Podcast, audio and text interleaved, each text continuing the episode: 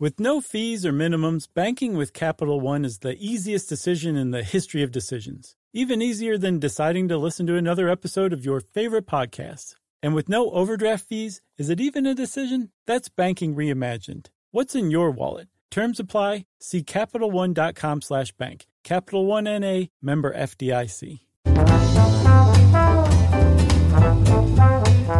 Hey, and welcome to the short stuff. I'm Josh, and there's Chuck, and it's just us, but that's okay um, because we know Dave's here in spirit, watching over us like this Obi Wan Kenobi esque type dude who uh, just kind of gently guides us in the directions he wants us to go without us realizing that, making us think that we have free will, but it ultimately just being an illusion. And this is the story of the beast of Gévaudan. That was a great. Who was that? Oh, Bela know. Lugosi. Some That's it creep just walked through my basement and uh, put a little uh, sleeping stuff on a napkin, put it in my face, and Mm-hmm. I woke up and now I'm recording. Was it Jeff Bridges? And you're Sandra Bullock? What? Have you ever seen The Vanishing? Uh, was she in that? I saw the the original version. I didn't see the. They were both very good on their own on their own for sure. One of those rare ones where the adaptation is as good as the original Yeah, foreign have to see that know? then. Oh yeah, Uh, it's good. Uh, uh, Halloween in August, July. July, yeah, it'll be out in July, I think. But yes, absolutely, we are talking about a horror show, horror movie, horror Should tale. Yeah, And eight, it, and the fact that it happened in the 18th century makes it even creepier. totally. You can, in exactly the same way that the Legend of Sleepy Hollow is still creepy and scary to this day because it takes place in 18th century upstate New York. This is creepy also in the exact same way. Right. 1760s. Uh, we're talking about the south of France, but not like, you know, the lovely seaside of the south of France. This sounds like it's a little bit more of a small town of Gévaudan. And there is some, a lot of killing going on, and no one knows what's doing the killing, but they know it's terrible. Bodies are ripped to shreds Yeah. heads are missing, throats are ripped out, and I think about a hundred people, give or take, because you know this is also legend, were killed, but it really did happen, and people were freaked out and were like, "There's a monster in these Thar woods." Yeah. Um, yeah, and they were understandably freaked out because those deaths were really, really grisly and gruesome. And I mean, if this is a fairly sparsely populated area, if you lose a hundred people over three years, and some of them are having Yeah. their heads pulled off and their entrails pulled out, like It's gonna cause a stir. it definitely is, and it definitely did. And they they documented the first death in, I believe, June of 1764, and it was a 14 year old girl named uh, Jeanne Boulet, and she was just basically being like um, little Bo Peep. Tending to her livestock, her family's livestock out in the hills, and she was attacked and torn apart. And she was the first fatality, but apparently she was the second victim. And just a little before that, another um, young sheep herder was tending to their flock and um, was attacked, but their sheep banded together and chased off this beast of Gévaudan and saved their life. That's right. And so more attacks are following. Um, dozens of people are dying. There's some women, mostly kids, mm-hmm. a few lone dudes here and there. Mm-hmm. And, uh, you know, described as a, a dog like or wolf like creature, as big as a horse, though. And, you know, they really, this was the time, this is the 1760s, that uh, they're, they're talking real monsters here. They're not saying, like, you know, it was probably a wolf. They're saying that it was some beast that they've really never witnessed before. Yeah, I mean, th- there was a s- pretty decent amount of superstition among the people who live there, I would guess, too. But then also, again, the fact that people are being torn to shreds and it's so happening so frequently, and their children are being killed too. Like, you can kind of understand how they would attribute this to a monster pretty much out of the gate. That's right. Uh, but we're going to take a break. We almost certainly know what this beast was now, and we're going to take a break and reveal it right after this.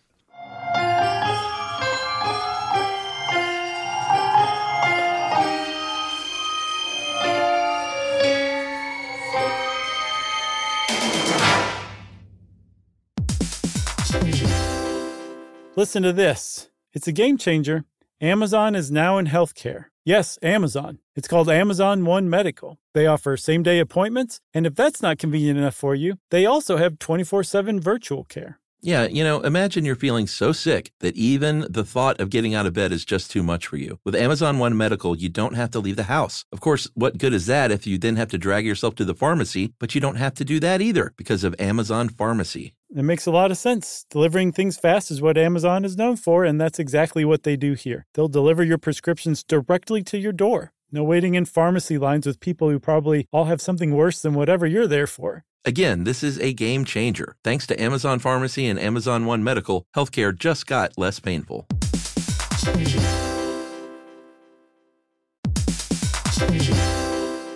Everybody, it's time to talk about Squarespace. Squarespace has absolutely everything you could possibly need to build whatever website you're trying to. You can host video content and organize your entire video library, plus showcase it on beautiful video pages. You can use analytics to grow your business and learn where your site visits and sales are coming from. What else, Chuck? Well, buddy, if you got merch, then you can sell it on Squarespace. You can easily sell custom merch and create a passive income stream that engages your audience and scales your brand. Design your products, and production, inventory, and shipping are all handled for you, saving you time and money. Yeah, and if your business is appointment based, you can accept appointments on your Squarespace website. You can offer online or in person private sessions, workshops, and group classes. And Squarespace provides everything you need to manage your schedule, accept secure payments, and send automatic reminders, all in a beautiful beautifully showcased site. So just go to squarespace.com slash stuff and you're going to get a free trial. And when you're ready to launch, use our offer code STUFF to save 10% off your first purchase of a website or domain.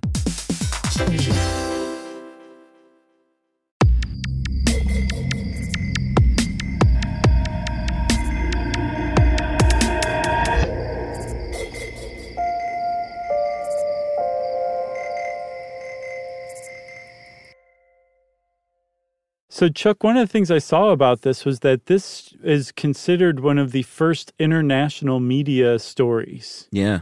That um, it was reported on by the uh, Avignon um, newspaper, and that those reports made their way to the Paris newspapers, and then from there they they spread to the rest of the world, and that it was being um, written about and covered all over the world, from Europe over all the way to Boston, from what I saw, and that this was really the first time, and that part of that media attention and media frenzy um, really kind of helped pump this story up into really huge proportions for a little while. Yeah, so there's a book uh, written by a man named J.M. Smith, historian, and it's called, and this one really annoys me because it's such a great title, Did Not Need This Colon. Mm-hmm it should just be called Monsters of the Gévaudan. Mm-hmm. Full stop. Sure. But it's called Monsters of the Gévaudan, colon, The Making of a Beast. Uh, I don't know why that colon annoys me more than others. It's better. It's a better follow up subtitle than you know. Let's have a sandwich or something. Well, at least it's pertinent to the to the main title. You you were always seconds away from saying let's have a sandwich. Can we much. be honest? I'm a, I'm a walking colon leading to that. You and Joey Tribbiani. Oh, did he like sandwiches? That was always the favorite joke. What's uh, on Friends? What's his favorite food? Sandwiches. oh, okay. Uh, so yeah, this uh, these days, basically everyone agrees that it was a wolf. Um, back then, apparently, uh, this author argues there were certain social factors at play where France was was not in the best way as a country, as a nation, mm-hmm. uh, after the war that they had. Which uh, war was that? Seven Years' War.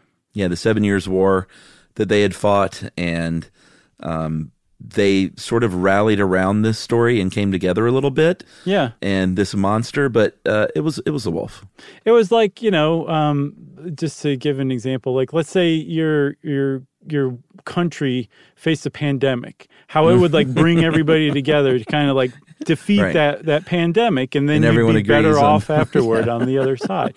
This is exactly what happened with the Beast of Gévaudan. It brought France right. together, uh, and. It, it really brought a lot of um, France together in that, like, King Louis XV got involved, started sending troops. Mm-hmm. There was a 2,700 uh, livre tournois, which is a type of currency, French currency, uh, bounty, and I did the calculations. That's 12 kilograms of silver. That's a Okay. lot of silver reward. It was I saw somewhere else that it was basically like a year's wages for the average person in France at the time. So it was a substantial reward. And there were a lot of people looking for this wolf or this Yeah, like monster, Jaws. this beast. It was very much like Jaws. Um, but the fact that they couldn't find it, and they actually did find one wolf and kill it and stuff it and send it off um, to Versailles, um, and the killing still continued, it made this this this this problem take on those really kind of supernatural proportions even more. So, are you saying that the one they killed in June of 1767 was not, in fact, the wolf? No, this this was a different wolf that was killed before June Oh. 1767. I think everybody believes that in June of 1767, Jean Chastel um, w- did kill wh- whatever.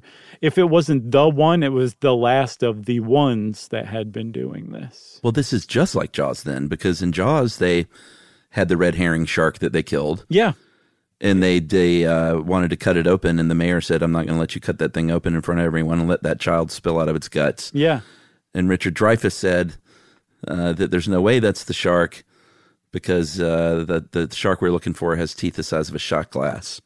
It's one of my favorite lines. that's a great. It is a great line, but And the, they sneak in and cut it open in the middle of the night, and it's not the shark, and this was not the wolf. I wonder though, like how much Spielberg kind of took from this true life story to add to Jaws, because there now that you're pointing it out, there's a lot of similarities between the two. Like there, Well, there were novel. human, there were human remains. Oh yeah, it was um, Richard Peter Belcher. Benchley? Yeah, Richard Um, Belzer. yeah. what is going on? I don't know, but um, they did find human remains in these wolves that were killed. So there was there was it really supports this idea that it was a group of wolves that were killing people, and that even at the time, even in this place, this little area was overrun by wolves. There was a huge wolf problem, and that's really what was the basis of all of this this these attacks. Right. They did not find the Louisiana license plate, uh, Sportsman's Paradise. And Right. that will be my last Jaws reference. That was a that's a trivia question right there. Just waiting. True Jaws happen. fans would be like, oh, yeah. Yeah. Um, but like we said, in 1767, they did a man named Jean Cash- Chastel, I guess, uh, killed what who everyone kind of agrees was the wolf because the killing stopped after that. Right. And, you know, there was still debate on whether or not it could have been something else. I think wolf experts say, you know what, back then, wolves would attack people much more than they do now. Uh, in, in the heat of the moment with adrenaline going on, wolves can be really puffy at certain times of the year with their coat. They have really big bones and long limbs. It could, people could easily exaggerate the size of this thing as maybe the size of a horse. Yeah, because you know, over the years there were a lot of things that were attributed to this. There was a hyaenodon, which was a prehistoric giant hyena jackal type dog that would have just torn you to shreds. Probably Very not cool. that. Dire wolf, same situation that was long extinct.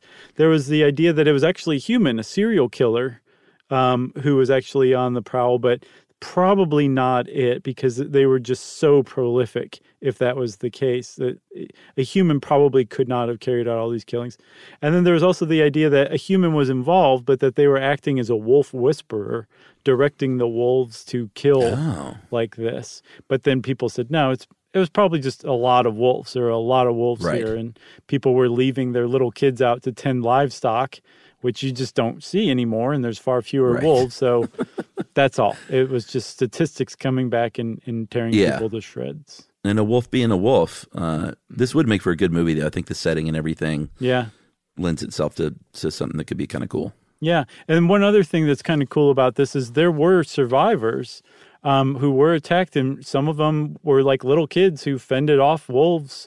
Uh, one girl did; she had a a bayonet attached to a staff and used it to stab the wolf and uh, or the beast of Gévaudan, and um, some some lived to tell the tale, which is pretty cool.